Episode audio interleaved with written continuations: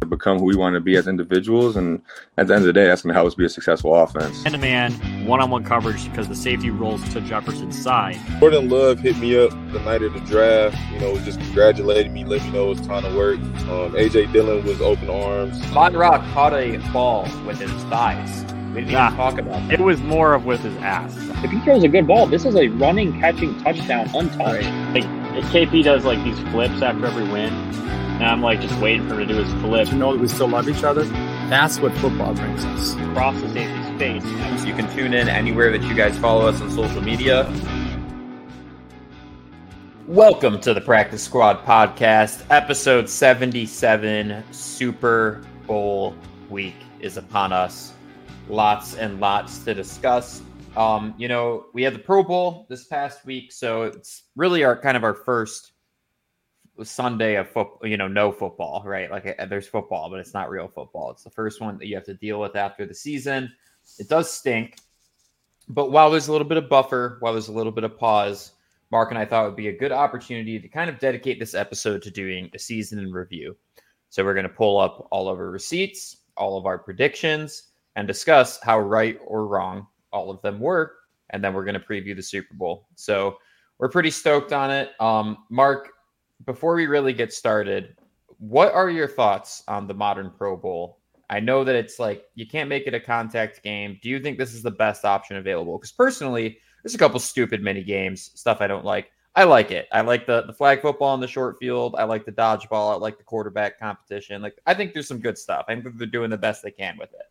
I uh I mean I think it is what it is. It's better than playing a half-ass football game where they're like, you know, touching each other and and not even trying to tackle each other. The score is like 200 to 160, you know. So I think it's definitely better than what it used to be the last few years. I mean, they used to try in the in the Pro Bowl. I mean, you look at some some famous hits like Sean Taylor lit up a punter on a fake Mhm. punt in a Pro Bowl. So it used to be relatively real football. Um, and thank God they finally, as it got softer and softer, and I don't blame the players for not wanting to risk their careers and injuries and health on a meaningless thing. Like the Pro Bowl is supposed to be celebrated. You know, you you earned your way there. It's a little vacation for those guys. It's a little extra weekend of fun, and I think a lot of fans appreciate it. I mean, I'll never watch any of that shit. I'll like it's I, I like football. don't watch the dodgeball game? No, dude, I look at like I'll see like clips and stuff that people will send me. Like John sent a couple clips to me, or you know, hey, wow, why is Derrick Henry so good at dodgeball? Like whatever. To me, I'm not gonna go and spend my time watching that. I'm gonna watch football when it's on. I pretty much just look more at the Super Bowl during the Pro Bowl week. I'm like, I'm just can't wait to, for the real big thing Yeah. that actually matters. You know, Right. But no, definitely. it's better than it was. Definitely. Yeah, I mean it's like I said, they're making the best of, of it because making it like a trying to make it like a contact football game is gonna work. Um last thing that I want to hop into that's kind of like new and no- noteworthy is uh, you know, Detroit based podcast. Uh Brad Holmes did his end of season presser and talk about whipping out receipts. I first of all, I had never seen a general manager do an end of season presser like that, and two, I've never seen the media in general talk so much about things that were said. He was going, he was literally like taking reporters receipts from the 2021 like Penei Sewell draft, like a guy that was you know mad at him for for not drafting a quarterback and said that Ifeatu was you know a wasted pick and all this stuff, and like he wasn't even doing it to like be an asshole. He pretty much was just saying like, trust the process. We've made it as far as we have in three years, and we're building this to sustain it. It was an awesome press conference for if you're a Lions fan and you don't really pay attention to Lions media. Highly recommend you watch that front to back because it was it was pretty funny. Um, and you know it, it just makes you have a lot of faith. I think in where this where this organization is headed long term. I think Holmes, uh, you know, is probably going to be the general manager of the Lions for a long time. Um, you know, Sheila Ford has just done an incredible job, you know, top to bottom, um, when it comes to hiring in that building from medical staff to coaches to general manager to presidents to executives, you name it. Um, she's crushed it as the the acting owner. So that's that's my take on it. Uh, makes you feel good about where the Lions can be headed next season. You forgot another big piece of key news. Cliff Kingsbury is back in the NFL. Back as the OC as the Washington As Commanders the OC. the Ray uh, Commanders OC because apparently Raiders didn't want to give him a three year contract. Very interesting. And guess Uh, where the it's Commanders fishy. are picking? Guess where Yeah. they're picking, Mark? Second overall. Yeah, interesting. Uh, I feel like that's got to be to try to get Caleb Williams, right? I mean, I think he probably went to the Raiders like, "Hey, what are we doing to get me a quarterback?" And they were like, "Nothing." And he was like, "All right, well, I'm going to go somewhere that has a draft. Like, I'm going to go somewhere where he coached Caleb Williams at USC last year." So right. No, I, I think that's got to be it, right? Like, I don't think you're putting yourself in that position to then, you know, coach Drake Maye or something, right? So now, what do the Bears do, right? Because if you're if you're picking a quarterback, I assume they would be picking Caleb Williams. Now, Commanders are there. Problem is the May. Commanders. The Commanders showed pretty clearly who they want, so the Bears have all the power in the world. The Bears really could win this draft again, like they did last year, trading I- their first. That's what. I- Like That's what they I'm could really double down and get. I mean, they could get a shit ton from him because it's pretty darn clear that they hired Cliff because he wants Caleb and they want Dude, Caleb, and that I, I don't like this as an NFC North fan, um, or a, a, you know another team, a fan of another team in the NFC North. the Bears are gonna be. They're gonna be, dude. Because what they're gonna probably do is they. Is trade back. I think Drake. I think Drake Maye is the better prospect anyway. I think he'll be a better pro than Caleb Williams. That's where I'm. That's where I'm headed with this. Is you're going to trade back. You're going One to trade spot. away. You're going to trade away Justin Fields. That's going to be a lot of draft capital between those two things. I don't Yeah. know what, but a good chunk. And then you're going to draft your franchise quarterback, and then you're going to have the ammo to maybe go get you know another one, number one receiver. Continue Well, dude, investing you in your could- offensive you line. could probably get. grab You an could edge try to get. rusher. You can get try. You can try to get Dotson or Terry McLaurin from the Commanders in part of that one-two swap. You're not. You're gonna have because the Commanders are gonna have to overpay for that number one pick, especially because it's uh, Caleb Williams. I mean, a lot of people are really high on him, and the Commanders clearly showed who they want by their offseason moves and who they just hired and and everything like that. So they're gonna have to do whatever they can to get Caleb Williams, and they're gonna have to overpay for him now. So the Bears are gonna get a shit ton of picks. They're gonna get a still probably the the position uh, value that they wanted with Drake Maye. They still have a chance to get Marvin Harrison Jr. if depending on who else they trade for. Um, I mean, it could get interesting. It could, it could get really interesting, and this is the time to kind of speculate on these things with the season now. Um, and then, you know, another interesting part about the just the coaching hire narr- narrative before we really get into kind of looking at these receipts. You know, Bill Belichick and Mike Vrabel did not end up uh, coaching a team, which is very interesting. I think both of them are strong candidates, and and nobody ended up biting on them.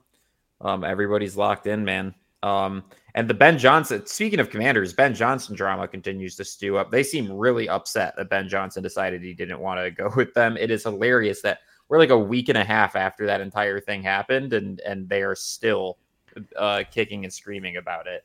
They must have really wanted him because I don't know. I mean, I, it also makes them like a really full smear campaign. It's a. It's not. They obviously really wanted him, but I guess the way that Ben Johnson went about handling that probably wasn't the most professional way to do it. I don't really. I mean, to me, it's like whatever. Like, if I don't want to take the job, then I'm just gonna. However, I say no to the job, it doesn't really matter. Like you. You guys are billionaires. Like, I'm sorry that you guys were about to board a fl- flight to come see me or whatever, and I said Well, no. they were also going to interview Aaron Glenn, so that they are blowing their own cover by saying they were never interested in Glenn in the first place. yeah, I, it's Um, a whole. that. And two, Johnson told them 24 hours after losing the NFC Championship game that he wasn't interested anymore. It sucks for them that that lined up that they were already on a plane to come to Detroit by then, but it's not like he like waited until they landed, walked into the building and told them to their face no. Like he he pretty much gave himself 24 hours to think about it, then was like, "Nah, let's reload." Like it was it's just hilarious like the amount like again a week later we're still talking about it because a, a huge article dropped today from the athletic basically just smearing ben johnson and saying that like he's a horrible person for how he handled that it's like okay Whatever. it Good. sounds- Put yeah. bad news. We'll keep him. We'll gladly keep him in say, Detroit. i was like make ben johnson He maybe like he is a really bad ever. guy. He's the worst guy ever. Keep him in Worst Detroit. person on earth. Um, yeah. So we'll we'll gladly deal with it. Anyways, uh, we're gonna get moving on the graphics here. Um, first things first. Actually, uh, we're gonna go not all the way back before the season started, but about halfway through. And why is that? It's because Mark had, and let me stop sharing real quick because I suck and I think I just went on it without audio again. Also share tab audio. I do that.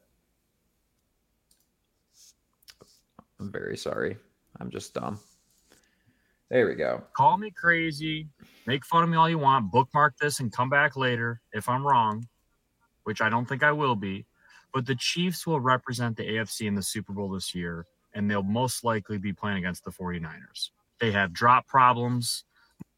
And this was early December, so before the the playoffs even started, and Mark, uh, you know, called the uh, the Super Bowl matchup accurately. So shout out to Mark there, um, knowing pretty much going into the playoffs how this entire thing was going to happen, um, and that's exactly how it shook out. And I think Mark has more bold takes in reference to that.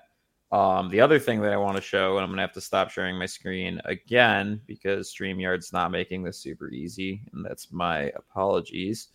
Um, is our fantasy football video. Um, I like rookies in fantasy football. I always like trying to take flyers and, and see where I can get with them.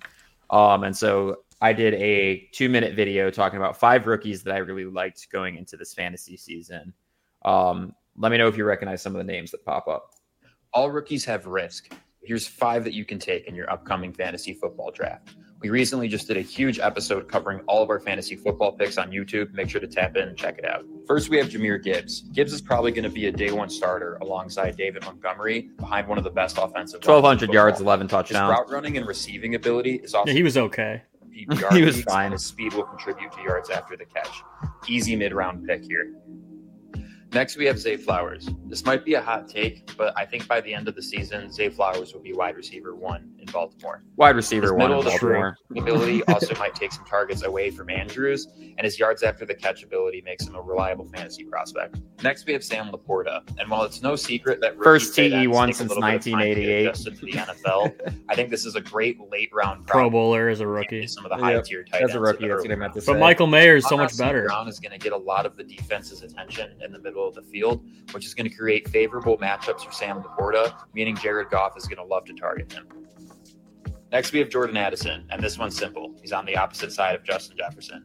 So you can He was him up as and an down. Adam Thielen type player. But when Jefferson played, some favorable matchup. He had a great year. and easy Yeah. Points. And last but not least, Jaxon Smith-Njigba. And this is the My only one I, biggest concern I with would say I didn't hit is on. that Tyler Lockett and DK Metcalf are also going to share some of those opportunities. However, he's incredibly talented, and this might work to his benefit as he's going to get favorable matchups with those two guys bidding away attention from the defense. So yeah, so that I would say JSN was the only one that I didn't hit it. I'm still on- on giving that a for as a rookie though, John. He still produced, and you warned it. You warned people in the video like he does have Lockett and Metcalf that are going to steal a lot of his touches and points. JSN had a pretty darn good year concerning he was a receiver three. Like Right. Yeah, I mean, he- no, he he, was was, he was still- solid. I, I, and I think he'll continue to develop. Like I'm definitely. I mean, I think he's gonna. I don't know what they'll do with Lockett, but you know, I think whenever it's his contract year, I think JSN's gonna kind of be that guy. Um, and yeah, and, and JSN also broke his arm going into the season. Drew is pointing out right now. Um, so here's the interesting uh part of the episode is is and you're gonna see kind of like a variance in not only the graphics but the quality of graphics because I had to whip up a few of them last minute going into this episode. But we did divisional previews for every single division going into the season, and now we have a templated, formatted graphic that will be better about this for next season. But we had win total predictions for every single one of them, and so this is a situation too where we're gonna go and you know put our money where our mouth is for every single one of these. Um, and then I have a sloppy graphic somewhere showing, yeah, where all of these ended up. So I'm so Drew's seeing this right now and vomiting. Um, so we're just gonna go one by one here. Um, AFC North win totals. Uh, I predicted that the Steelers would go under eight and a half. The Browns would go under nine and a half. The Ravens would be over ten and a half. The Bengals would be over eleven and a half. Uh, Mark went over on Steelers, over on Browns, under on Ravens, over on Bengals. Um, so spot checking this, correct me if I'm wrong. I went one and three, and Mark went not great either. I'm two and two. Two and two. All right. So not so great on the AFC North. Uh, biggest thing about this division is we said it was going to be a bloodbath. It was going to be super close. These teams were going to beat up on each other, and then I think Joe Burrow starting things off uh, with that injury, and then obviously having the season injury, uh, season-ending injury midseason, uh, kind of threw off these predictions a little bit. Um, I thought Steelers were going to be worse than they actually were. Um, but it's this it's same situation with Tomlin where it's like, great, you pat yourself on the back for having a winning season, and then you have a first round exit in the playoffs. I'm not really sure. Dude, he hasn't won a playoff game in a very long time. Like Yeah. Mike Tomlin hasn't won a playoff game since like 2014 or something. It goes under the Maybe even radar too. Um, Browns still put together a very successful season. Um, with Joe Flacco at the helm for about half of it. I think they It started- happened the way that I thought it would happen with you know over nine and a half wins, but sure as hell didn't think it'd be Joe Flacco leading them to that. weird situation. And obviously, I've been very bullish on the Ravens this entire season. Um, ended up being the one seed in the AFC.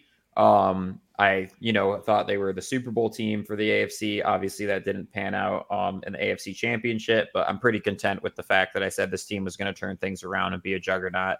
And uh, you know, AFC Championship, I think, is good validation there. Um, Lamar did not do much to help his choking in the playoffs narrative, though. Uh, that is for sure. And that is going to continue to last for at least another season because they had every opportunity on the planet to, uh, you know, make You are what you produce, man, and he's produced the same result several I- years. Is Drew upset about you picking the under there, though? So I don't know if he I mean- this game and hovered over it for a second. yeah, whatever. Two and two. I'll take it. Oh no, Drew! I, it's a lost cause. We have so many graphics to go through. You just gotta, we just gotta roll with it. Um, NFC North. Now, I went under on the Bears. Mark went under on the Bears. I went over on the Packers. Mark went under on the Packers. I went under on the Vikings. Mark went over on the Vikings. I went over on the Lions. Mark went over on the Lions. Only one I got wrong here was uh Bears. Um, I think what what we're seven win team. Mhm. Oh wait, so no, I was right there. I, did I sweep this? I think, think you I did. it. Let's go. Um, and this one we actually had a, a prediction rankings here too, and uh, Bears and Vikings ended up with the same record, so you can you can say you know whatever about that, but I predicted that accurately as well. Packers did end up being better than I think people expected them to be. Um, I think Mark went into this highly skeptical of, of them to being able to perform, and uh, frankly, it, they shocked me what they were able to do after Thanksgiving. They looked like a totally different team, and again, I think this division is going to be a wagon next year. I think the Bears are going to be really good. I think the Vikings are going to be solid. I think Green Bay is going to continue what they did in the second half of last season, and the Lions are obviously going to be really good. This division, I think it's going to, it's going to be all eyes on them um, next year. I think all four of these teams don't just have playoff potential, but you know, like potentially playoff wins potential as well. So- Question really just becomes who's the quarterback of the Bears, who's the quarterback of the Vikings. You know, that's the big thing. Um, but yeah, I mean the division's got a ton of talent. They got some good coaches in there, and I think the division even this year overachieved. I think they achieved more than most people thought. I think every one of these teams achieved more than most people thought, aside from the Vikings. But they lost their starting quarterback, so they were on track to probably be a team that was right around the nine or ten win range. Now, speaking of the quarterback, what do you think Kirk Cousins is? Eh, what's going to happen with him? I mean, because look, he I think wants to stay in Minnesota. Two things that keep nagging in that sense is he's expensive and they have to pay JJ, and also their GM in general is just not a fan of him. He's made a lot of like passive aggressive comments over the past two years about his opinion on on Kirk at quarterback. So I don't know what they're gonna do. I, I would I would probably think that they're leaning towards moving on from Kirk. Um, I do think that Kirk wants to be there. I think that their coach wants Kirk to be there. I think most of their team has bought into Kirk, and I think that he has earned the respect of that locker room. He's I think the face of that franchise right now. Um, so I would think that he wants to be there. I think that he has to take a pay cut to stay there, though. I don't think they're going to pay him the full value that him and his agent are going to bargain for. And I don't think they should. I don't think they should pay Kirk Cousins as much as he's going to ask for. I think he's got to come down a little bit if he wants to stay and be in a situation that's friendly to him, like Minnesota is. He's got to take a pay cut. Um, if he wants to go and max out and get this one last huge payday as he rides off into his last few seasons into retirement, then I think he goes and signs for a huge deal with one of these garbage teams, and he'll probably struggle. You know what I mean? So yeah, um, it's up to him. He's made a lot of money in his career. I think he'd be an idiot to go and try to get greedy at this point. I mean, he's he's made a shit ton of money. uh, for what he's done production wise on the field. I think that he takes a little pay cut, tries to pursue a Super Bowl, stays on a team that can compete in this division and can complete compete and make the playoffs and maybe make a Super Bowl push with the right draft picks and maybe build around him.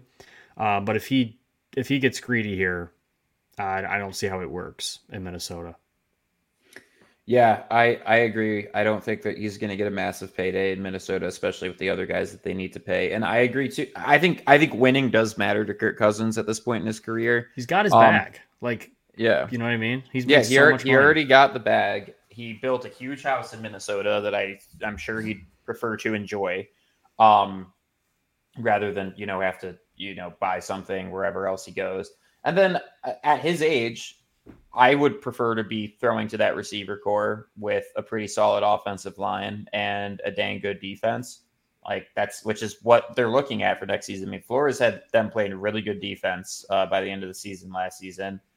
Offensive line has its holes, but isn't bad. Um, they don't have a run game, but they do have Justin Jefferson, Jordan Addison, TJ Hockenson as their receiver core. Not not the worst situation to be in if you're a quarterback. Um, you know, similar reason why I think, you know, Goff is going to get paid, but I don't think he's going to break the bank because I think Goff sees what Detroit has done for his career. It's literally reinvigorated it completely. And that's because he's in a really comfortable situation, right? So I don't know. That's at least how I how I see it. Um Bears, a lot of question marks, like A lot of questions. too. The Bears are the wild card of this division, but they also could be they could be the best team in this division if they get their quarterback thing figured They, out. they could. I be really good, do man. think I do think that they could be the best team next year in this division if they have the quarterback situation. If whether that's Justin Fields and you commit to him and you get the pieces around him and you and you and you create an offense that's Which friendly I to think him. that's less likely. By the I way. do. I agree. I agree. Yeah. But I think that, that that would make them a very good football team as well. Or you go the younger route with a Drake Maye or a Caleb Williams, and you if you use your draft pick right, you can get either one of those guys with a ton of bonus picks and players. Um, and you bring in another vet receiver like Terry McLaurin to pair up with um, your other your with DJ Moore and and these tight ends that they have. I mean, that's a pretty friendly situation, whether it's Caleb Williams, Drake Maye, or Justin Fields playing quarterback for you. That's a good situation. Plus, your defense is loaded and, and was a very good run defense, probably a top three run defense all year long. And they created turnover. Like that, that is a team to look out for. You're not the monsters of the Midway Yeah. could become the true monsters of the Midway and the monsters of the NFC North next year if you don't be careful. If these other teams take them lightly, it could be a long year for these other teams. Dude, I'm getting stoked just talking about this division. This is four damn good teams. By the way, we have merch for every single one of these four teams. So if you're We a fan of any one of these four teams, then we picked the right division to kind of start our merch line with because um all I think all three or all four of these teams are going to be like winning seasons and potentially, you know, um not just in the playoff bubble like I said, but I think like being able to make a pretty strong push come December next year. Um, and all four merch designs are sweet too. Just they're so sick. They're they are sweet. I hate the Bears, and I probably will buy a Chicago one at some point just because it's it's a vibe. Um, all right, AFC East, which I think we have rankings for this one underneath too. We sure do. Um, we're not going to talk about that. Actually, we are. We're forced to. We're going through their seats right now. Um, Oh, this is ugly. I said Patriots over seven and a half. Ugh. Um, Mark under corrected that predict or corrected that predictly. I actually am gonna roll with that. Um, Dolphins nine and a half. We both said under. Um, wrong there. Jets we both said over. Bills I said over. Asterisk. Mark said under. That's the biggest thing is our entire predictions got screwed up because Aaron Rodgers, um, for those that don't know, uh, tore his Achilles actually on the third play ever as a Jet. Um, That's why you look at these, dude. We're I'm not gonna like don't even try to discredit us here for having we had the other order correct. Like so two, three, did, two, we three, four, this- we had perfect. right, and we're good. I mean, The Jet, and that- by the way, I still believe to this day that if Aaron Rodgers had remained healthy all year long, they would have won that division. yeah, I believe that. I truly so, believe too. that. That's the power of one player because everything was going their way. They had momentum. They had the the belief and the spirit and the culture behind the team, and everything went to hell once he went down. Because you don't have a quarterback in this league that you can lean on and you don't have a veteran guy like that that, that can win you games and can carry you when things are tough, um, you're not going to be very successful in a competitive division. So look at this, laugh at it if you want, but you're an idiot if you think that this is that far off from being accurate. It's one injury away from I think being pretty damn accurate. What is going to happen with that team next year, though? I Is think they'll be fine. Rodgers They'll be still, fine. I don't know, man. You It's- are listen, man. They're going to be fine. They have a good, very good, solid defense with a defensive-minded coach and a very good defensive coordinator that I think should have been a strong candidate for being a head coach, even though they were so bad this year. Very, very well liked, very good dude, and he's a smart coach. Uh, Salah's a good coach as well. I think he's a player's coach, and he's going to let Aaron Rodgers kind of lead this thing the way he wants to. And I, I don't think there's necessarily anything wrong with that. They have key weapons at the tight end position with Conklin, who we've had on the show a couple times. They got Garrett Wilson, a young upcoming receiver with the right quarterback, is going to become a Pro Bowler. Um, you know, you probably have to get rid of a couple of those guys like Cobb and Lazard, and, and maybe they're eating up a lot of cap space and replace that with a younger, maybe fresher set of legs uh, at the receiver position that can help balance out Conklin and Wilson. But defensively, dude, you're set. And biggest thing that offensively, you have a Hall of Famer at quarterback and a good running game. You have a Breece Hall. The biggest thing I'm concerned about is their offensive line. I if I were them, I would dedicate a lot of draft capital to trying to fix that problem this year. Do I it. think I think that's your biggest hole, and maybe like a you know a better uh, wide receiver too on the other side of uh, yeah, I mean, of Wilson. I, but you know, John, you like you're kind of you're getting nervous about the Jets. You know, if Aaron Rodgers is healthy, they're going to compete in every single game, and they're going to win the majority of those games. And they're not a team that anybody wants to see in a playoff appearance. No. Like the Jets are a very dangerous football team, not just because of Aaron Rodgers. There's other there's other reasons to be scared of that team. Right. So, and they don't lose anybody. Like they're and, not and they. I mean, they were a seven-win team without Aaron, Rod- basically with nobody at quarterback. With like I know. whoever, yeah. So and they were they were competitive half the season without Aaron Rodgers. Like they almost beat the Chiefs, who are about to win the Super Bowl in six days. yeah. You know, Um, yeah, and and you know, Bills obviously turned up. Dolphins looked really good. Um, so yeah, I mean, I, I'm not going to beat us up too bad about this one. Definitely a massive asterisk uh, to our Jets prediction, but it is what it is. Um, NFC East. Mark, Mark and I were big on the Commanders going under. I said over on the Giants. That does not age well. I said under on the Mm. Cowboys. That does not age well. We both said over on the Eagles. We did not predict the NFC East very well. I actually think what did Commanders go? Okay, so we were right on. I was three and one. You're three and one. Oh, you did say over. Okay, so it's really me, and I'm just trying to loop you in with me because I did horrible predicting this. Um, and look, I'll say this much. Um, obviously, Giants surprised a little bit um, with how much they regressed. Cowboys overachieved in the you know regular season, but then greatly underachieved in the postseason, obviously. And uh, Eagles, um, forgot Do they had twelve football. wins? Do they have twelve wins or eleven? I think they got stuck at eleven. They, they got stuck at eleven. They were like ten and they were like Yeah. ten and one, weren't they? yeah. And then won one game in their last seven weeks. They forgot how to play football halfway through the season. Straight up. That's insane. I mean, that should be that they- should count. That should that count was- as an over. That That was the insane. worst offensive and defensive implosion maybe in NFL history. Um obviously, you know, putting Patricia on that seat was not a good move and then they they just ran a very like, you know, vanilla offense the entire season. Now, they've already made moves to try to fix that. Um Kellen Moore is a good hire.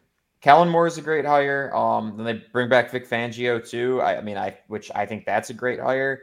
This team is Nick Sirianni, by the way, is basically going to do nothing. Like No. those coordinators are going to do everything, and he's just Yeah. going to sit back and reap the benefits. be a frat dude and Yes, yeah, like dude. Because Sirianni, I mean, let's be honest. From the freaking opening press conference that he had, has been a. Sh- I mean, if they didn't have like the, the, this year, the, the year last year that they go to the Super Bowl, like I'm not crediting Nick Sirianni much on that. I think they had a really good roster. Um, I think that. J- they had a great coordinator. Jalen Hurts was healthy with his legs. He was able. He was a true dual threat guy. They had the best offensive line in football. They had a great running game, and they they were they were aggressive in free agency and went and got AJ Brown at the right time. Like that's why they were, and their defense was pretty darn good too. They could get after Look, the passer. you just need a guy to be the face of like Philadelphia vibes if you're if you're And that is Sirianni. I'll give him credit. He's a douchebag. He's a tough guy to like, and that's how most people from Philly are. You know, Philly sports fans are tough people. they are. I'm sorry, Philly. Uh, Look, I actually I, I have a soft spot in my heart for Philly for a lot of reasons, but like don't. it- they don't. that- they don't care about you, John. Well, I was gonna say, uh, th- their vibe as a sports, uh, you know, I don't know what you want to call it, sports city is just like the One of one. Like, it is a it is a dumpster on fire one hundred percent of the time. It is unreal. Um, They they have high standards. They hate everybody else that comes in there. Um, they are all about their team, and that's it. They don't. They, they don't will like they will burn else. down the city, win or lose, too, and that's a really important fact. I which I mean, shout out for being consistent, I guess. Um, NFC South win totals. Uh, this one could have been worse. Actually, no, I think I went one and three again, didn't I? I think I went three and one. You, you went under on everybody except, or yeah, you're right on everybody. I was off about the Bucks. I was definitely off about the Bucks, Um, but I went under on all of them, and I was three and one, I believe. Yep. Um, and I was one and three. So another not great division predicted by me. Um, I'll credit my Saints bias for that. Um, Panthers obviously were historically bad, so Mark and I at least got that aspect right.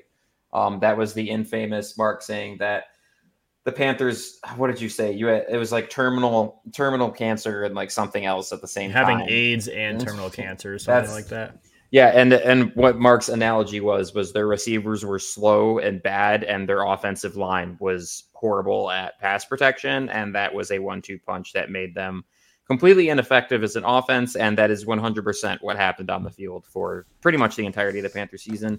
I, dude, they traded up, got real aggressive to go get Bryce It's Young. not a good time to be. It's not a good time to be a Carolina fan. They You're Not dealing with you're dealing with that there. choice for a while. Let's let's just say it that I mean they they traded a king's ransom for a guy that might not end up being the guy.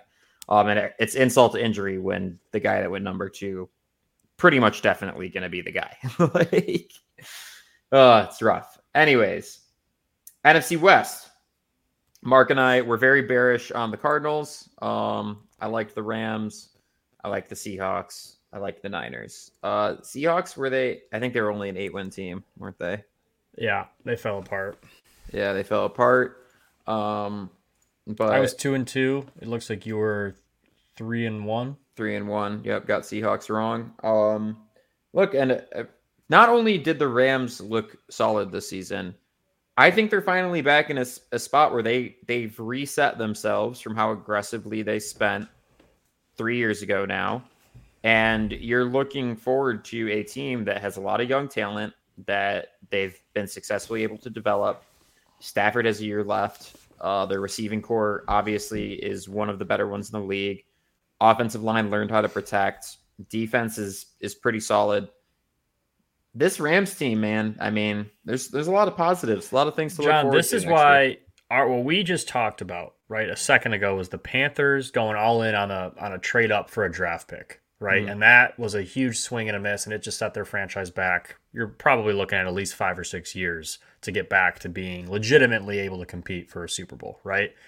Um, the Rams went all in on free agency.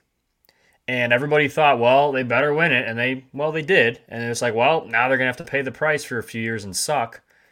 I mean, they weren't great, but they weren't bad. And uh, they were very close to beating the Detroit Lions in a playoff game. And that's only a few years removed from winning the Super Bowl.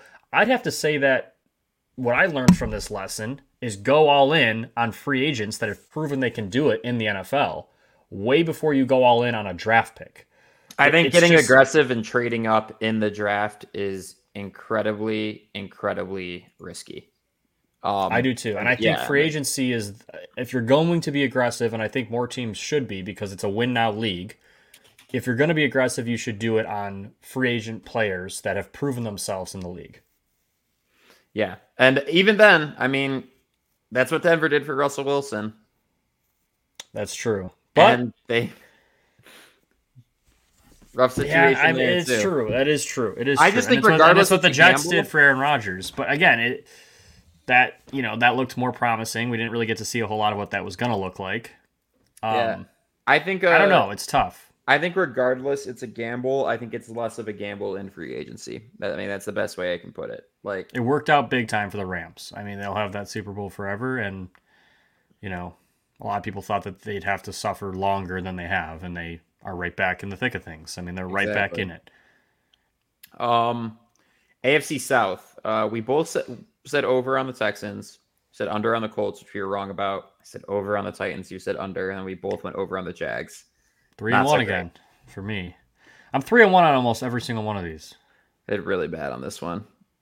I mean, no, I didn't. I guess, but no, I did. I went one and three. So Three and one. I mean, we're getting a common trend here. You're going one and three on almost. I mean, you've had a few where you've got me, but I Yeah, swept I- the NFC North. So That is know. cool. That is cool. Yeah. And I will say, I will say, we were both very high on the Texans because of their aggressive move in the draft. Ironically, And we But like we, DeMeco we, we liked too, the yeah. DeMeco Ryans, C.J. Stroud, Will Anderson. Let's go all in. Um, and we just thought that this team was going to be hungry and, and play like a young, motivated team. That's exactly what they did. The Col- the Colts one is tough because you know they did start Anthony Richardson, and I will double down, triple down, quadruple down on this. Anthony Richardson as a starter was what one and two. Yeah, whatever. I, I he was battling so much injury. I don't even know when they officially said he was out for the season. I think I think if Anthony Richardson truly was the starter, and this is what we said, that we said the Colts weren't worried about winning games. They were worried about developing Anthony Richardson, which is crazy. That that's Gardner Minshew was the guy, dude. He Pro Bowl. Gardner, I was about to say, hey, if you told me Gardner Minshew was was leading this Colts team, eh, Minshew mania. have been eight or We did, and we did. We warned the people that Minshew is better than Anthony Richardson, and when people just admit that, you'll be better. And next year they'll start Anthony Richardson, and they'll lose more games than they would if they started Minshew. They just want to be right about their draft picks. Some some coaches and owners want to be validate themselves for being right so much that they'll sacrifice wins to do it. And I do not feel any better about the Colts and Anthony Richardson starting next year, frankly. No, Anthony So- Richardson's not the answer. Never was. Yeah, so we'll see.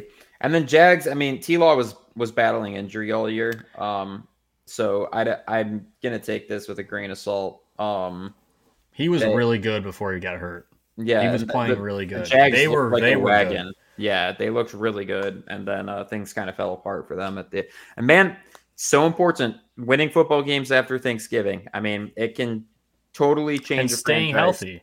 And Staying healthy is a big. I mean, you got to keep your quarterback healthy. Like you just you have to. critical. And then last but not least, AFC West, um, which I think Broncos went seven and ten. So we were very wrong on the Chargers. Um, but other than that, I think we're well. No, KC was an eleven win team, so you're wrong in KC too. That stinks. Um, that's not true. They're going to be a 12 win team. Well, that we can't count playoffs, but good job. And also, they, they're Uh. already they're already a twelve win team. No, this counts playoffs. No, then and then Raiders is eight nine. No, it doesn't count playoffs. Yes, it does. They take that into account. Shut up, Mark. Um, so we really didn't do well on this one either. Now that I'm looking at it,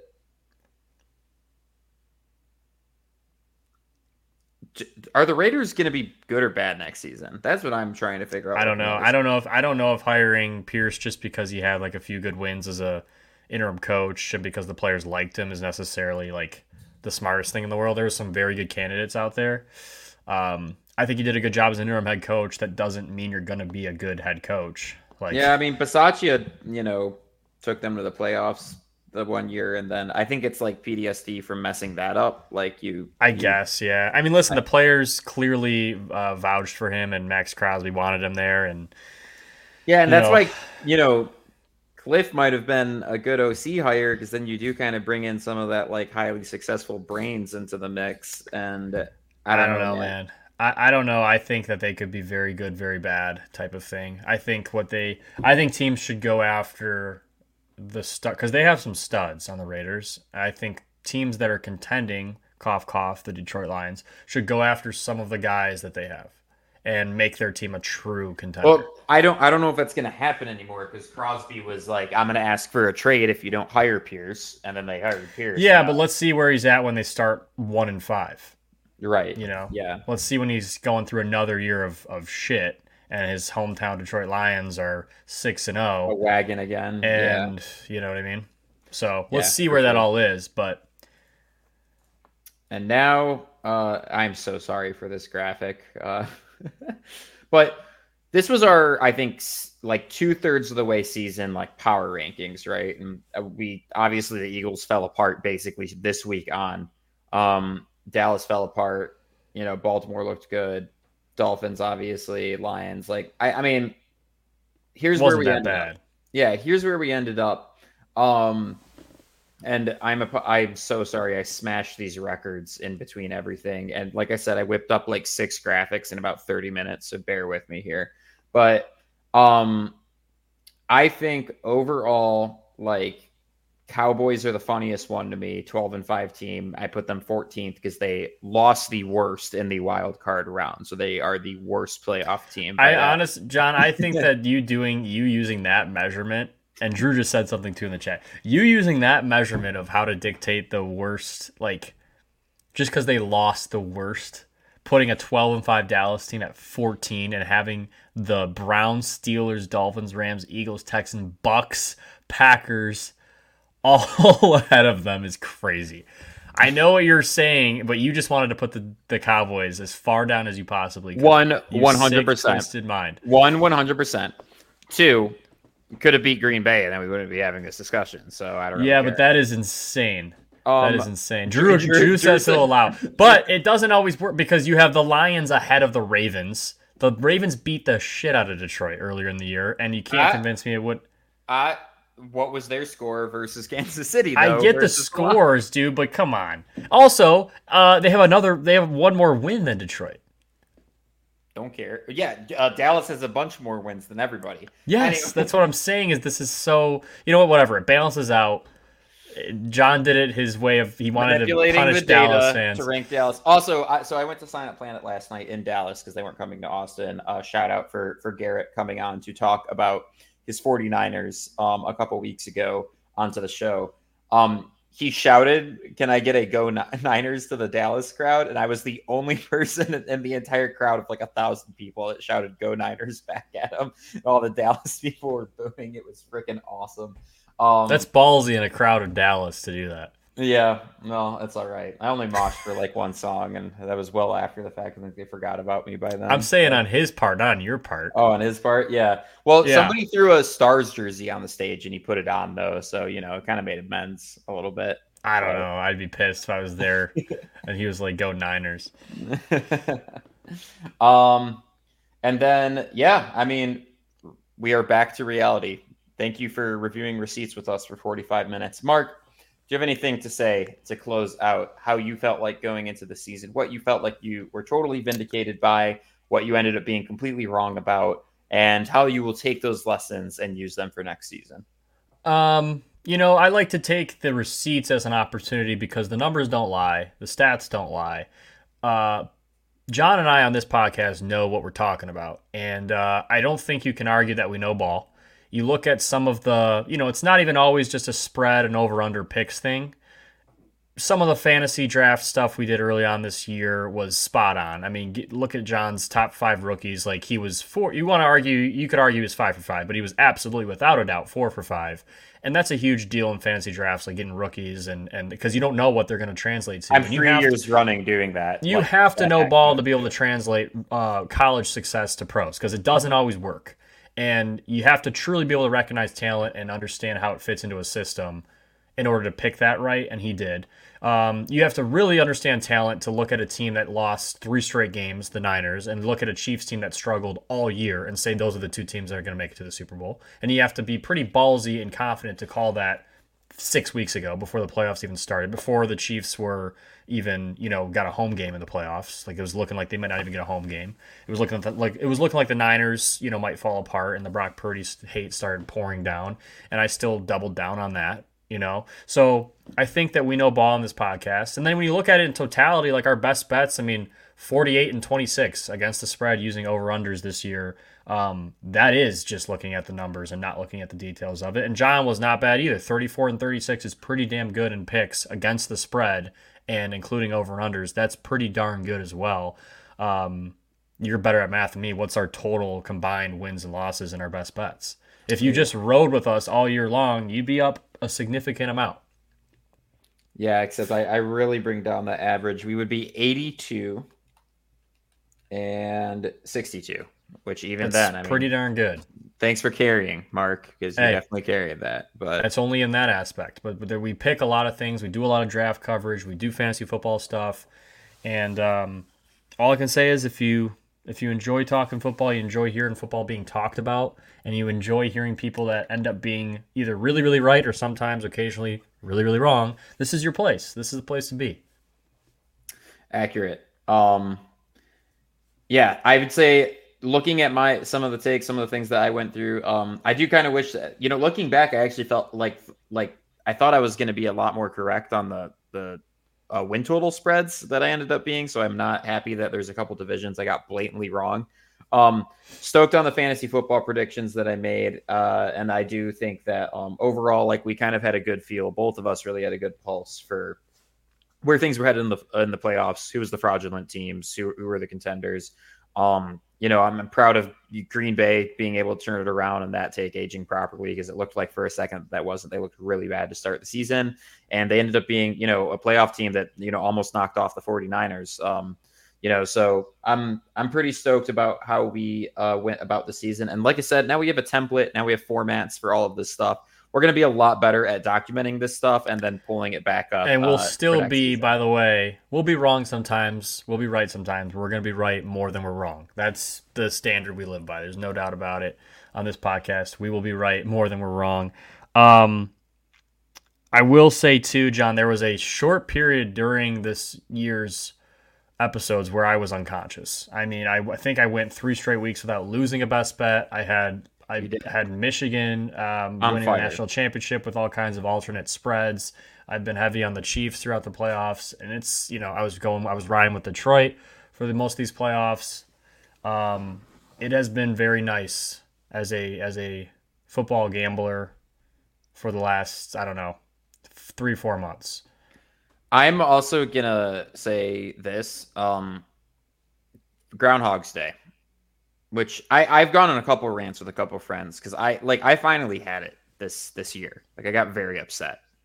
Um, this groundhog is 39% accurate predictions since the 1880s. So you have to kill this groundhog and get a new one. So you you literally well that's the problem is whatever his name is Punxsutawney Phil or whatever he they they're claiming it's not like like I was like oh that's like the name of the current groundhog that's doing this entire thing. No what their claim is is that they have discovered an elixir that keeps them alive and it's the same groundhog since 1880 that's been predicting it which that just pisses me off. So it's like all right so we have this this fountain of youth groundhog that we keep around every year and make him the most famous person in the world for a day every single year so that he can be worse than a coin flip in predicting on whether or not spring is going to come early. I mean, Jon, basically, like if we were 39% of the stuff that we get right on this podcast, I would hope people come and kill us and start People a would be new very podcast upset. as new, and that's, new that's where I was going. Is what why 39%? I mean, are you even paying attention to what's happening? why are we as a nation continuing to go along with this? Because we're idiots, dude. We're I'm idiots and we, we're bought into I the just- tradition. I have I don't even, I think it's an overrated tradition. I think it's all, It know, is, and I, I just started doing my research. I'm like, all right, how how accurate is this groundhog actually? What is this the same groundhog? No, well, it isn't. Obviously, Jon, I th- know what we, you know what you have to do. kill the groundhog. You have to assassinate this groundhog. Uh, but he apparently he's Jon, immortal. it's the only, no, you have to drown the elixir out of whatever system they have so that they can't use it. He dies naturally. They don't know what happened. And then we replace the groundhog. And we have to predict spring early every year. Nope. We just have Well- to get a groundhog that at least has a fresh start. I think I, I think it should just be called quarters day, and we go out with a quarter and flip it, and if it's heads, Why don't we have you crawl out of a hole and you Okay. decide whether it's going to be? is it going to be You- based on my shadow or no? I mean, I mean, it's up to you. Hmm. You decide. You're the you're the decision maker. You'd be better than thirty nine percent. I'll tell you that much.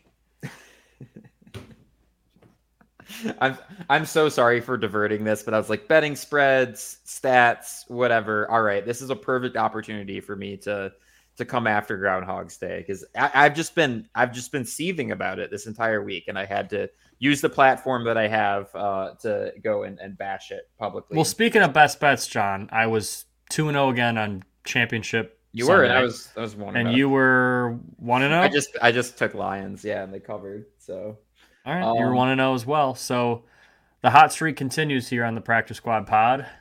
And now we have one thing left to do for the however long we end up talking about this, which is preview The goddamn Super Bowl is what it is. freaking Super Bowl. Um, and I'm trying to get this like so I can. There we go. Just trying to get the entire freaking graphic in the. The best day in sports, the best game, the best individual game, the best moment, the biggest moment of the year. Should be a, should be a nat- speaking of things that are like a national holiday that shouldn't be Groundhog's Day out. Super Bowl should be a national holiday. Confirmed. I'm so sick I of took it not uh, being.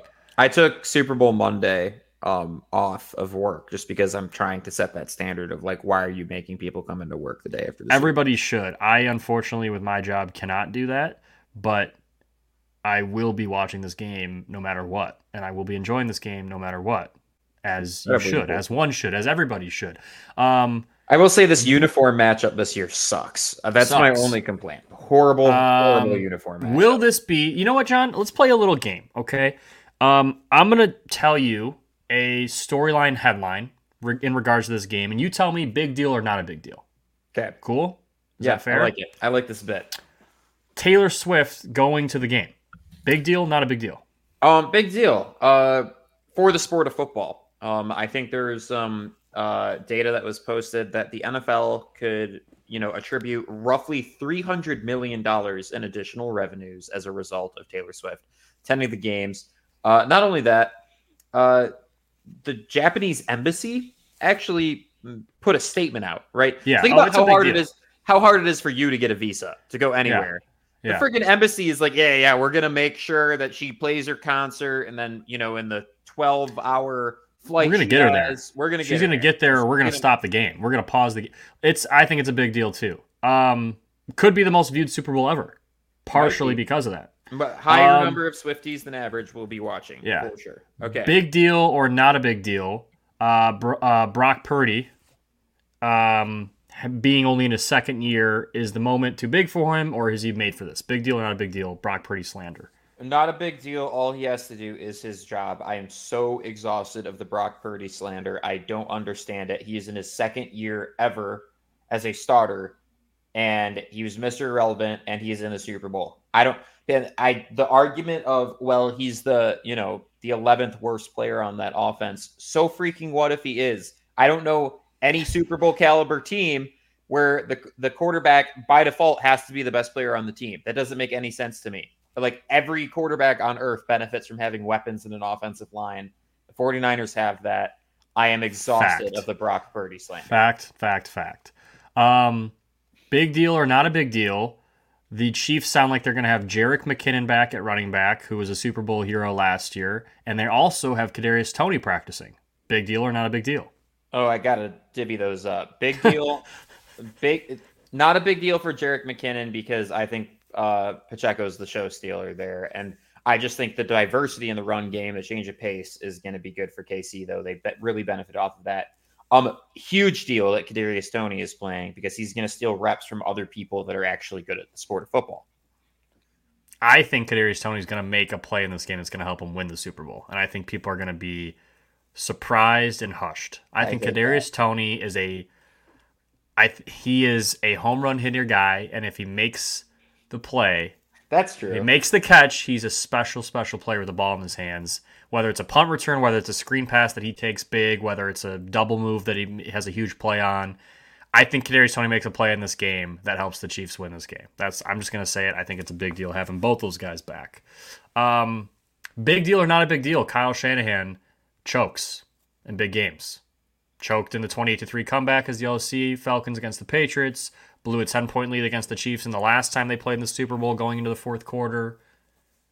Choked against the uh, Eagles. I guess you could count that as a choke. Maybe not. Choked against the Rams in the NFC Championship game. Um, I'm saying no because I feel like they are exercising their old demons through this uh postseason. The 49ers uh, prior to this postseason were not a team that could ever come back in the fourth quarter. They just didn't have it in them. I think their stats was like either like 0 and 33 or 1 and 33, something like that. And in back to back games, they looked like shit in the first half and they found a way to come back um, and win games when they needed to. And look, it, old habits die hard, but it seems like those habits are dying.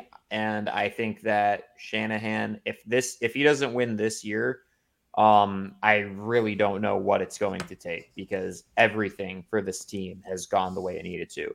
Injury bug never got him that bad. Um, all their weapons are there. They're about to have to owe a lot of people a lot of money. It's it's a it's tough. It's an interesting situation. So I do not think that will play a factor in the Super Bowl. Okay, I think it will, um, but I will still call it a not a big deal. Uh, two Mahomes things. Okay, they're separate. Okay. All right. First one, big deal or not a big deal. This is a goat bowl. This is a if he wins this one, uh, he is actually ahead of pace to pass Tom Brady. Um, in terms of Super Bowl wins, playoff wins, statistically, numbers in the playoffs, like he is actually ahead in almost every category than Tom Brady at this stage in his career if he is to win this game. Is that a big deal or not a big deal in the storylines of this game? Um, I definitely think it's a big deal, except man, it just I don't know if it's here's the here's the weird thing. KC's like gone uh like win loss win loss in their like postseason appearances when it comes to AFC championships and Super Bowls. They won last year. I don't know. The problem is is that they had a legitimate Achilles heel when they played Tampa, and that was they could not handle Tampa's pass rush, uh, specifically their interior. Their guards were really banged up, and that interior pressure just made neutralized Pat Mahomes. I I don't I'm struggling to see that this this season where that weakness is that the 49ers can exploit. And so I think the odds kind of are in their favor right now. And I do think if they do win it, yeah, I mean, I don't know how else you could dispute that this is another dynasty that could rival or exceed the Patriots um, which is crazy to say. You know, only years after that window with the with Brady and Belichick and the Patriots. Brady retires closed. two years ago, and he's already having his goat stat. Could you imagine Michael Jordan retired him, and then LeBron was getting called the goat like two years later?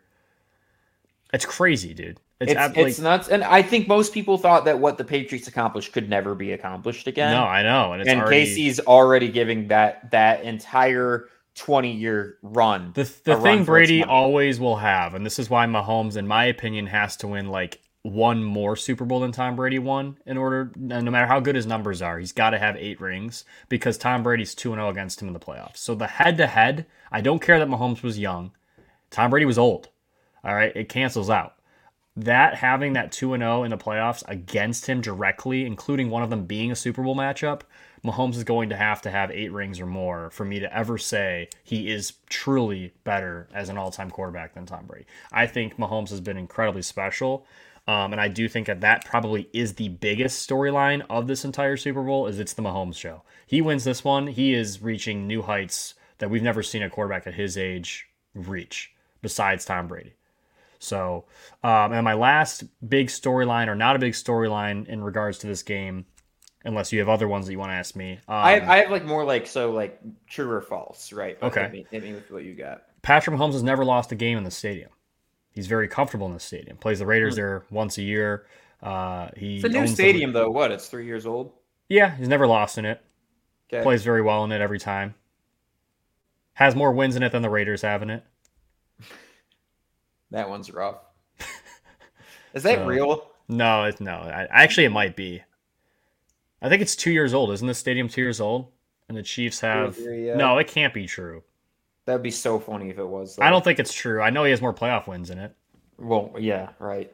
Um, okay. True or false? The team that has the better tight end performance will win this game. False. Why? Um, I don't know for sure if it's going to happen, but I think Kelce will have a better performance no matter what and I could see I could see Kittle having a quiet game like statistically, but the Niners like winning the game just because of pass rush or a turnover or something like that. Kelce's going to be better than Kittle for sure statistically in this game. but I don't know if that guarantees the Chiefs to win. I think the Chiefs will win for other reasons. S- similar similar line of questioning. True or false? Uh, the 49ers wide receiver def- differential is going to cause problems because I think I think the 49ers receiving core is exponentially better than KC's. I don't think it matters because the quarterback position is so exponentially different. I think I think Mahomes is so much more talented and better overall than Brock Purdy and has already been in this moment and knows what it's like to play in a game like this. I think that that, that is more so much more valuable than the fact that he has worse receivers to throw to. He makes the receivers he has great. Um yeah, I I agree with that. Also, and I, I was gonna try I was thinking of a way to frame this into true or false, but I actually think this is better to just have an entire discussion over defense. We haven't even talked about it yet. This matters a lot. 49ers pride themselves on having a damn good defense. Problem is, I think they match up poorly, similar to how they matched up poorly against the Lions. Um, their pass rush isn't going to be able to do a whole lot. It, I don't think any pass rush this entire season has against KC. Um, which linebackers weaknesses exploited, and then obviously, like you know, you have really good tight end doesn't bode well for you know the fact that their safeties aren't very good, right? Um, LaPorta gave him problems with that against the and looking the other direction, man, KC's defense has only looked better and better through this postseason. They've they've looked like they've been unstoppable. I'm really I'm convincing myself right now that I sh- that should be one of the more defining factors of this game. And the more that I think about it, the more that I think that really tips the scales against the 49ers. Um, yeah, I mean, I think for the most part, you're spot on there. I will say uh, the Chiefs struggle with their offensive tackles. Uh, a lot of holding penalties, a lot of false starts, leaving early. They've struggled all year with matching up with good end rushers. and guess who the night they they get to him, but he makes a miss, or right. he makes, or he beats him with a you know a blitz. Like he's got a lot of sight adjust, a lot of hot alerts, and he's very very good at recognizing. Oh shit, you're gonna beat my tackle. I'm just gonna get the ball out now and not take the sack. But I could see penalties going against the Chiefs being a problem. Nick Bosa, Chase Young, I think they're going to get after this quarterback. I don't know if they're going to get a lot of sacks, but they're going to create pressures and they're going to create holding calls which backs up and kills a drive most of the time. Especially in a big game like this, you cannot afford to have, have third and 15, third yeah. and 17. Like it's not easy to convert. Um, but with that, with that being said, the Chiefs can also get after the quarterback. Um, and they do it for more of an interior push. And I think Brock Purdy, we already saw him have several passes batted down against Detroit. Detroit had nowhere near the pass rush that Kansas City has. Um, expect Mike Danna and mm. Chris Jones and some of these guys. And uh, again, they're blitzing like Reid and McDuffie and and Tranquill are coming off the edge or coming from a linebacker spot.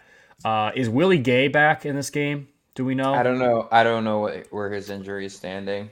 Because that's a big piece as well. Because he's another very important piece to this Chiefs defense. But um, you're right. The Chiefs defense has been a uh, top two defense pretty much all year long, and has been even better in the playoffs. And Spags is one of the best big game defensive. Yeah, he's good to play, and so is he's good to play. He's fully healthy. He was dealing with yeah. calf issues, so but yeah, so both so, of them are good to go. Jon, I mean, here's the. I mean, do you have any other storylines or true or false before I get into my I don't think so. I, I think I, I want to hear your thesis on where this game's going to end up, and I'll caution uh, those listening, Mark's opinion is much stronger than mine on how this game's going to end up. I still can be convinced either way. So, um, let me see if I can sell you. Okay, my goal from this take is to have Jon on this episode on air say that he thinks the Chiefs will win and to be confident about it. That's my goal. All right. So you tell me if, if, if and if I don't succeed in it, that's okay. If you want to pick the Niners or if you're not confident, you're not sold, that's okay. Um, but I'm going to try to sell you on this. Uh, the Chiefs have the second best quarterback, debatably the first best quarterback of all time on their roster. He's been in this moment before. He's done it before. Uh, he already has two Super Bowl wins, um, and he's he's Thanos. He's inevitable. Every time that you guys think that this guy's not going to win a game, he does. Uh, let's look at some examples. Last year in the Super Bowl, who was favored in that game, Jon? The Philadelphia Eagles were. What happened in that game? Mahomes. Um, this year in the playoffs, the Buffalo Bills at Buffalo were favored by two and a half to beat the Chiefs. What happened in that game? Patrick Mahomes. The Ravens in Baltimore in their first AFC Championship game, hosting in a very long time. were four and a half point favorites. What happened in that game? Mahomes. In this Super Bowl, the Niners are two point favorites in this game. What will happen?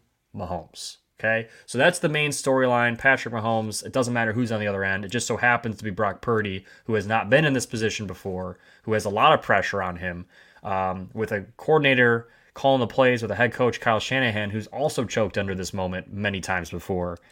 I just I don't see how you can possibly put your money where your mouth is on the San Francisco 49ers. Um, not only that, this defense in the Niners, they've gotten torched by the Green Bay Packers and Jordan Love. They've gotten torched by Jared Goff and the Detroit Lions, neither of which are nearly in the same stratosphere as Patrick Mahomes and this offense with Andy Reid as a play caller. Um, you have Andy Reid, who's been a Super Bowl play caller. He's been there, done that. He's one of the best big game play callers in the world on offense. You have Spags on the defense, who's one of the best big game play callers on the defense. And you have a choke artist in Kyle Shanahan calling the plays for the 49ers right? So the coaching advantage I'm going to give to the Chiefs as well. You got the quarterback, you got the coach advantage there. And then you have the defensive advantage. So far in the playoffs this year, the Chiefs have been the best defense in the NFL playoffs this year, and the Niners have struggled and had to come from behind against two teams from the NFC North that, let's be honest, I don't think are the same level of competition in a playoff game as the Kansas City Chiefs are. All that being said, with the fact that it's in Vegas and Mahomes has never lost in that stadium, he's played in that stadium more times than Brock Purdy and the fact that they're the home team in this game and they feel like it's kind of their thing to lose. Mixed with all of that, keep in mind added motivation when Mahomes is an underdog. The guy is now, I think, 10 and 2 in his career outright as an underdog, where he literally wins the game. That's almost unheard of. Um, how can you possibly pick against this team? Um, I think my biggest issue, and and we were talking about this before the games or you know the the stream started, was I always am looking for like a matchup that is going to matter a lot, right? And I, have been really good about that over the years on kind of saying, okay, based off of these matchups, this is how the Super Bowl might look, right? Um, talk about you know KC and the Eagles and how their lines matched up, how how their uh, you know secondary is going to match up against KC's receivers, things like that. Same thing, Rams, Bengals, and um, you know, and by the way, like I do what I do for my betting actually throughout the year um, is like a pool. It's like 10,000 points you get through the season. You, you play them throughout the year. Um, and me betting a Super Bowl parlay out of the five or six years that I've done that has won me the pool twice out of like 40, 50 guys, right? Pretty solid payday. Um, and so I'm in that same situation right now. I, I get a parlay correct. I'm in pretty good odds to actually, um, you know, win that entire pool over again. And I'm just struggling to figure out what my thesis is for that. I will say, Mark, you made a lot of really good arguments there. I'm just struggling to see on the field how some, like, you're right. Statistically, shouldn't bet against Pat Mahomes as an underdog. Probably a bad idea. Andy Reid's been there. Mahomes has been there. This team has been there. Defense is lights out. I'm just tr- struggling to see like where is that fault line in the 49ers or KC that is going to actually like, you know, determine the outcome of the game. Um, so I got to think on that a little bit more. But as we've gone through this podcast, I feel like it's really KC's defense that is all the things you said about Pat Mahomes, all the things that you said about Andy Reid, accurate. I see a situation in which Casey gets up against the Niners, and unlike the last two playoff games, they can't claw back because KC's defense is playing lockdown, and it's it's something they can't overcome. I think that's the most likely scenario. With that, let's get to our best bets. Um, I'm still undecided on who. Jon, I can I ask you some game. questions before we get to our best bets? Yeah, sure. Regarding this game, I just, I'm just, these, I just want just yes or no, just normal, simple questions. Uh, who do you think's more likely to turn the ball over in this game, Mahomes or Brock Purdy? I see Kadarius Toney uh, to start the season. Uh, a pick six went off of his hands, so I don't know if it's fair to blame Mahomes. I think turnover potential is pretty equal between the two teams. You think that Brock Purdy's just as likely to throw a pick in his first Super Bowl ever as Patrick Mahomes is in his third appearance? Okay, I'll give appearance? it to you. Purdy's more likely to generate a turnover. Sure. Okay. That's a, because I think you know ball security is the biggest swaying. That's the number one thing that sways games is turnovers, right? You saw right. what happens to the Ravens. Um, which defense forced more, more turnovers this year? Do you know? Got to be KC. Mm-hmm. Uh, so that that's another point there. Um, which defense is higher rated? all year long and in the playoffs. I know KC for sure. So let me ask you this. If pretending this game wasn't this week and I just told you Patrick Mahomes is in a Super Bowl again, and it doesn't matter who they're playing against, but he's got the number one defense in the league behind him. And he's going against a quarterback that's more likely to turn the ball over than he is. You don't feel pretty strongly about the outcome of that game? Yeah. I, Which I team has a more reliable kicker, Jon? Yeah, KC. Um, Yeah, Moody's missed some big kicks in the last few weeks, so that really doesn't worry you at all in a game that could be, you know, no, two all, point all these are valid arguments. I'm just not. It's it's still just like it's a. Tight you know what game scares me. Jon, and this will bring you back to like, okay, You're like that's fair. full like villain monologue mode right now. I love. Oh, I'm totally am Like, because I literally I can't understand why anybody in the right mind. I can't understand. This is the only thing that scares me. Why are the Niners two point favorites? What do they know that we don't know? Why in the in a Right. game that there's going to be billions bet on, where every bookie in the entire world, every mathematician, every guy like Drew behind the scenes that is a math genius, numbers crunching betting guy, has the Niners as a two point favorite. Why? What do they know that we don't know, Jon? Yeah, I don't know. I'll see That's if Drew what makes scares up me. a response or not, and if there's any reason for that, because I'd li- I'd like to uh, to hear about it from. Because actual, if I recall, Jon, last week's episode. I asked you blindly what you thought the spread would be, and you said Chiefs minus three. yeah, I thought Chiefs were going to be favored for sure. Yeah, so that's a big swing.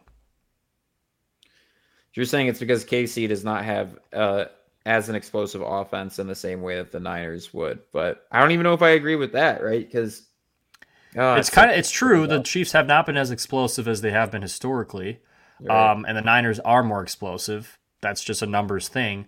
I don't necessarily know. I mean, I know explosives are another huge thing that leads to wins and losses. Like you could look at the two biggest stats are turnover ratio and then explosive plays Right. in the NFL that leads directly to wins or losses. Obviously, there's some asterisks and some things that cancel out, but I don't know, man. I just I don't understand how a guy who's playing um, literally to earn a goat title um, can possibly be an underdog against somebody who is a second year last pick in the draft. People people literally still cannot get behind the fact that Brock Purdy's a good quarterback. right. Which, by the way, Mark and I obviously defend a lot. He That is a good quarterback, but I just Brock Purdy's a you can't put him in the same category as Patrick Mahomes. Not in a game like this. You know, I, and, and and if the Niners defense was playing like I've seen it play like when DeMeco Ryans was their coordinator, this is a different story. But they just got gashed the last two weeks. Yeah. I mean, you had guys on that defense that didn't even look like they cared. Chase Young gave up on plays, and that was in an NFC Championship game in the second quarter. Like I don't, their safeties have not been good. The very- Packers they've been very were bad. full of 22, 23 year old receivers tearing them apart. I mean, Jordan Love, give him credit, had a hell of a second half of the season, but he was picking them apart at times. Mm-hmm. I mean, let's be honest here.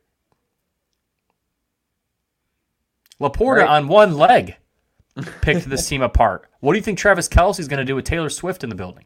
Yeah. Best bets. You ready? I'm ready. You All know right. what my best bet's going to be. I don't know if I've been more ever more sure of a Super Bowl pick in my life. By the way, in my life and Super Bowl picks, I'm like 12 and 1. Also, we need we're gonna have to discuss this under over because I'm probably gonna pick both of them. Um, but I like I'm going with KC. I'm rolling with it. KC covering. As a best Um, bet? Yep. So is that is that your that's like you're you're locked in like I convinced you or you're just doing that because you think they're covering? I think they're covering. You don't want to put Yeah. money line? Or are you going to take time to think about who's going to win the game? I still I still need more time to think about it. I think you've made a very compelling argument. I am much more convinced of KC winning this game than I was an hour ago, for sure. Um over under 47 and a half. I like the over personally on that too. I I don't think I can do an over under just because I could see this being a defensive game. I could see it getting out. I could see I could see it going either way. Um I just hate betting an over under in a game like this, you know. Two really good defenses, a huge stakes game. You know, obviously there's going to be It's just it's not a very high one. I mean, we're talking what? Three a little over 3 scores from each team, 3 touchdowns. I mean, Yeah, I don't know. I almost think I like the under. Um, I mean, I'm gonna take some time to think. I'm I'm gonna delete this. I'm gonna say take some time to think on that too. I have to do a parlay for. I wouldn't do the over under, Jon. I would if you're gonna parlay. Um, how many legs are you looking to do a parlay? Like how many? le- Like, do you need like a big parlay, or you just need a few legs? Well, I think that's my only option. Is I have over under and I have the spread. So That's tough, dude. I mean, I would do like a, if you could, I would do like a, you know, a first half spread, like Chiefs first half to no, cover. can't do can't do any of that. It's it's Really? literally just straight. Well, then, um, yeah, I don't know. You're kind of playing with fire there. I don't know about over under. I do know the Chiefs are going to win this game, and if you think otherwise, and you go in and you put money on the Niners, you're going to hate yourself. Um, if you're wrong, because it's like, why, how, like, why do I keep betting against Patrick Mahomes? Why do I think that this guy is going to fail? I mean, I already told you the guy doesn't fail as an underdog. Very, very rarely. I think the only times he's failed as an underdog was against Brady. So it's like, all right, checks out, right? Immovable object, unstoppable force. Yeah. Um, everybody, thank you for sitting through this episode, hearing Mark and I kind of review the season, how things went, where teams ended up, and then I think we just previewed the Super Bowl for like 30 minutes. And uh, by the way, there's probably podcasts out there that are going to do it for like three hours. Um, so plenty. There's so much stuff you can talk about. Speculating this game, it's going to be awesome. Hope you get look as Mark said, should be a national holiday. Don't know why it isn't yet. Enjoy times with your family. Enjoy the food that you're going to eat. Enjoy the betting. Enjoy the Twitter conversation. Enjoy all of it because this is the last time you're going to see professional football for about uh, what seven months, six months. So um, a lot of fun stuff to discover and talk about in the off season. Obviously, tampering period comes up in March. Draft after that. All of that good stuff, and we are going to do an excellent job covering it because we have only improved in the last year. And really, the draft was our breakout as a podcast. I think uh, had the most eyes on this podcast and on the content we were putting out ever was last draft, and we are going to top it this year. I can assure you of that. So thank you again, and enjoy your Super Bowl holiday. Hopefully, you can take off work on Monday, recover a little bit because you guys deserve it. Peace. Take the Chiefs. Peace.